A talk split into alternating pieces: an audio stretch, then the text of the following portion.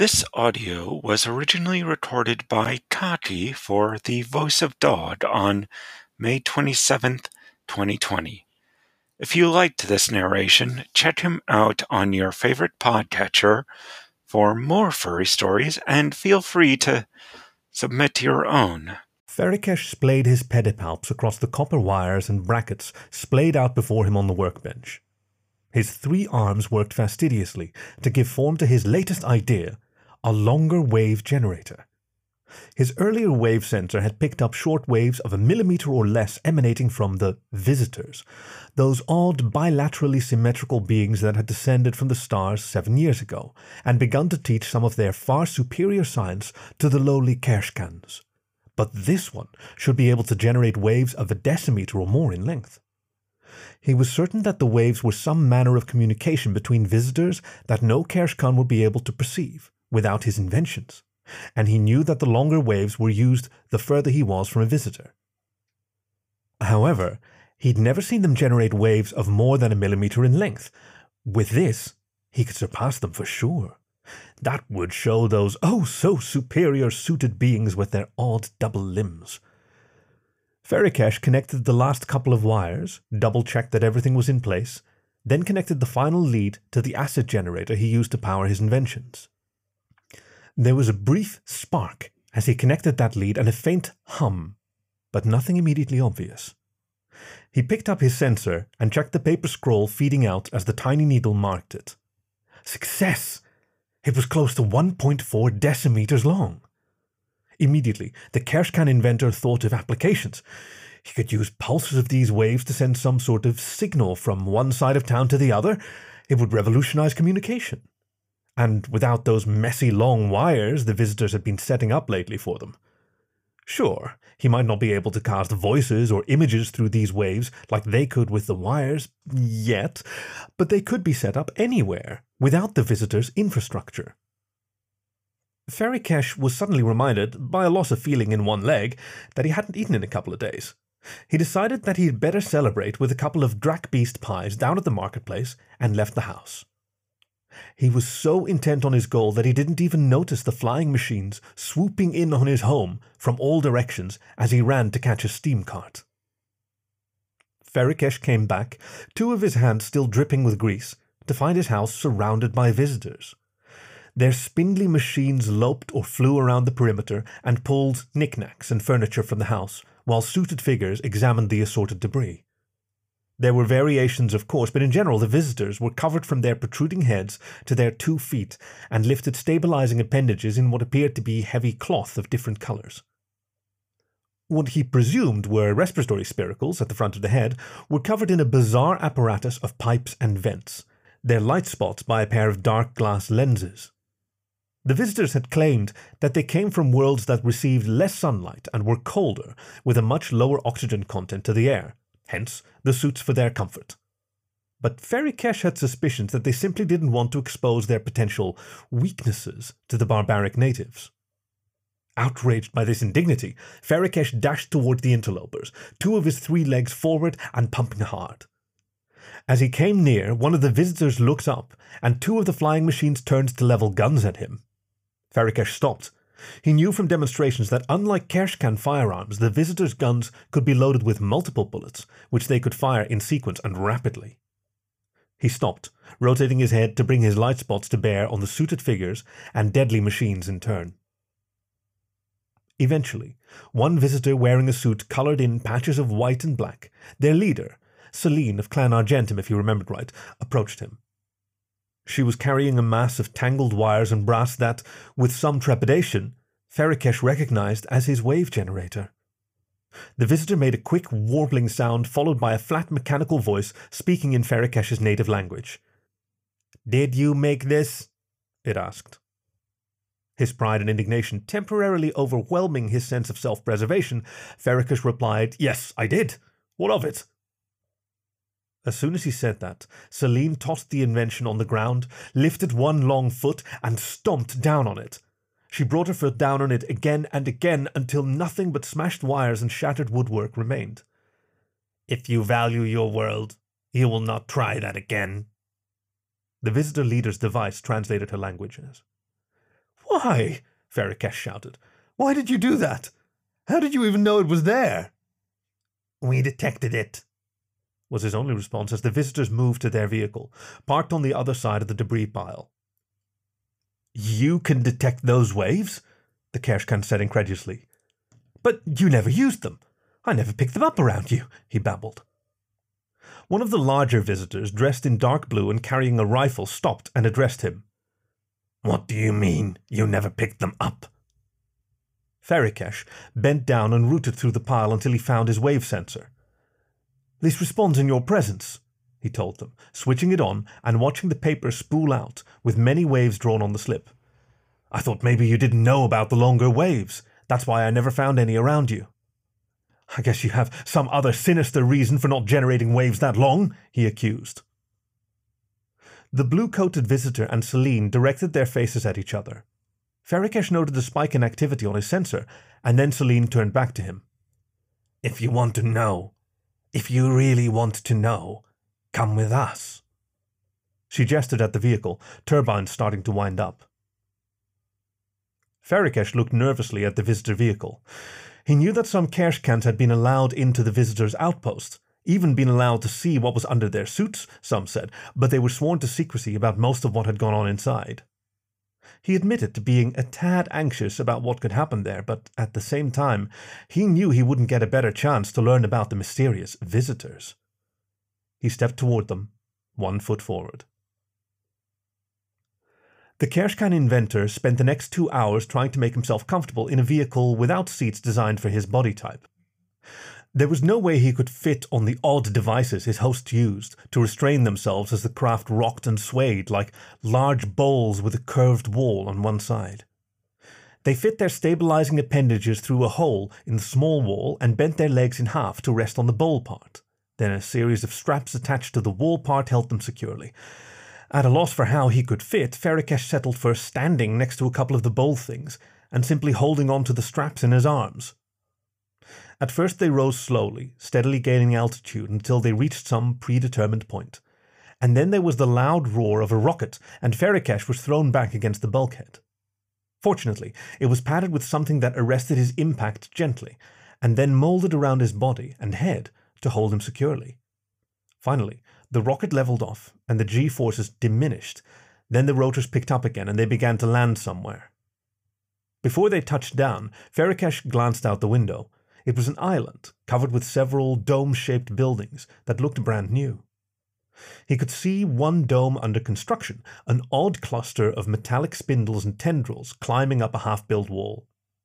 As they came closer, he could see that the cluster was an assortment of small visitor machines, slowly depositing material and forming a mobile scaffold as the swarm moved along. One dome split down the middle, and the two halves fell away as they approached. The craft entered the space and landed there, the dome closing after them. When they eventually touched down, the wall released him, and the visitors unfastened their belts, stood up, and left through the open door of the vehicle. The space outside seemed to be some sort of garage, or hangar. There were more vehicles of assorted shapes and sizes, and a variety of things that could be toolboxes or spare parts lying around. A visitor in a tan suit walked up to Ferrikesh and held out a garment of red cloth. On examining, it appeared to be one of the visitor's suits built for Kershkans. What's this for? he asked, going over the material in his graspers. The visitor who gave him the suit whistled something, and the machine he wore said, The rest of the base has our air. It's too big of a pain in the posterior to change all of them, so you get the suit instead. He gestured for Ferrikesh to put it on, and after a couple more moments of inspection, the Kershkan inventor complied, though it took the aid of two more visitors for him to get it fully prepped and sealed. When he was sealed in to their satisfaction, they led him over to a panel on the wall, where there were a large pair of hinges to one side, but it seemed to be welded to the wall itself, until one visitor pressed a button on the panel and suddenly a seam appeared between the panel and the wall, slowly detaching and swinging open to reveal a doorway into a small chamber which looked barely large enough to fit three of the visitors. On the far side of the chamber he could see another panel, while the other two walls were opaque and unadorned. Celine stepped forward. Her translator intoned, Well, come on, as she stepped into the chamber. With some reservations, Ferrikesh followed. After the two of them entered, the small chamber door closed behind them, merging into the wall again. Celine checked Ferrikesh's suit seals one last time and then gestured at a lens set into the ceiling. There was a hissing sound, and the Kershkan began to feel the sinuses in his respiratory tract expand as the air pressure around him decreased. Eventually, the hissing stopped, and the visitor standing next to him started to undo the straps of her own suit. Ferrikesh couldn't help himself from staring. He was about to see a visitor unclothed. Celine removed the headpiece first. Her light spots were indeed underneath the black lenses, but were reduced to a pair of narrow vertical slits ringed with green and mounted on white spheres that rotated in sockets set between her mouthparts and ears. The ears were triangular flaps that swiveled upward and directed their concave sides in his direction, while the two mouthparts protruded forward and opened horizontally where she spoke, revealing a double set of pointed, bony protuberances. Ferrikesh was unsettled for a moment before remembering that it would be ridiculous for a prey species to evolve sentience. She was mostly black in coloration, but with a white stripe going between her eyes and down over her mouthparts, continuing below and under her suit. Then he noticed that her hide was not smooth like his own, but covered in moss like bristles and growth. He wondered if it was a part of her body or some form of symbiotic growth as she removed the rest of her suit. The color pattern continued the rest of the way down her body, with the front side of her body and her hands and the tip of her stabilizing appendage colored white, but the rest black. The only clothing she wore underneath the suit were a strap about the upper part of her torso that seemed to be intended to hold up two round protuberances, about a hand's breadth in diameter, that grew from her front, and a belt just above her legs that had attachments for an assortment of pouches and tools, and held a small scrap of cloth onto the area where her legs joined.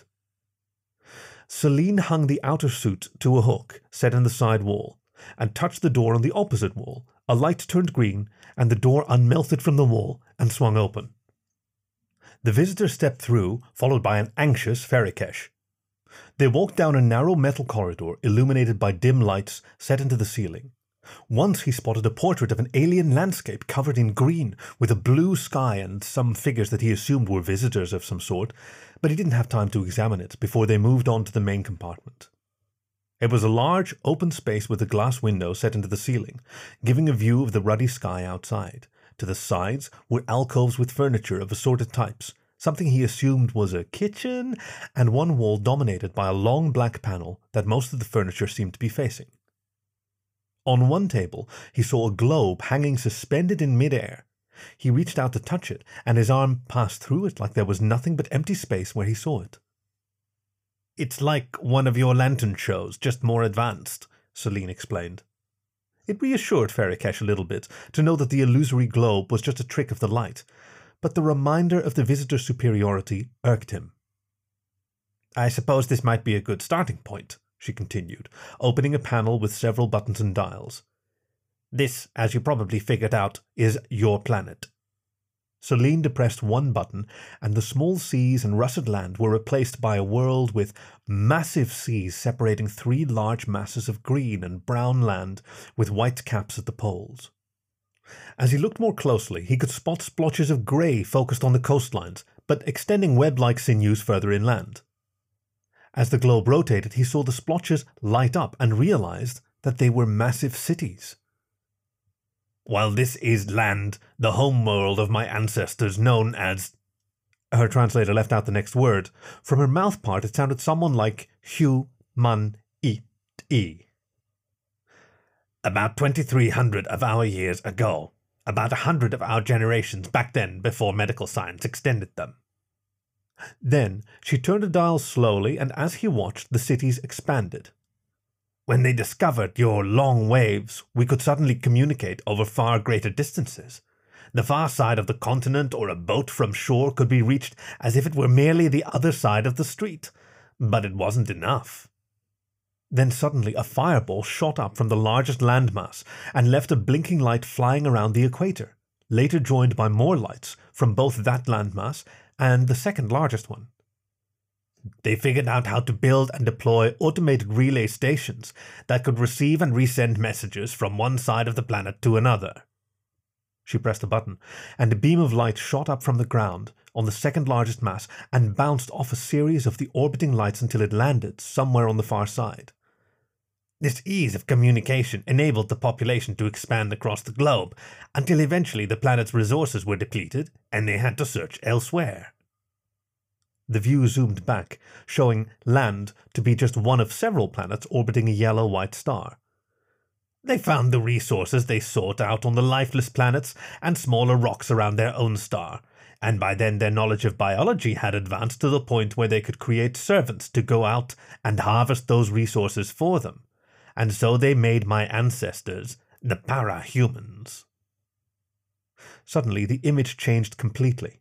Instead of a solar system, the projection displayed a room filled with machinery. Large glass cylinders leaned against the walls while smooth skimmed bipeds, with only small growths on their heads and wearing long white coats, walked by. In each one of the cylinders, a machine arm laid down muscle and sinew in layers onto a figure that Ferrikesh realized with a shock was a visitor, or parahuman as Celine had called them. They used us as slaves until one day we rebelled. Now, it showed a mob of parahumans of all shapes and sizes rushing at a couple of the bipeds who were dressed in armored bodysuits and shooting frantically with bulky guns. We succeeded, and for a time we tried to build our own civilization among the lifeless rocks of the solar system. It changed again to a barren, slightly misshapen orb with grey cities spotting the surface and vehicles of various sizes. Some of them seemed as large as small towns flitting around it. But eventually, we decided that we had to leave and find our own home world out among the stars. As he watched, a large ship consisting of two rings connected by a long pole shaped section that had a bell shape at one end was constructed and launched. Bright fireballs pushing it along. As it turned out, our timing couldn't have been better.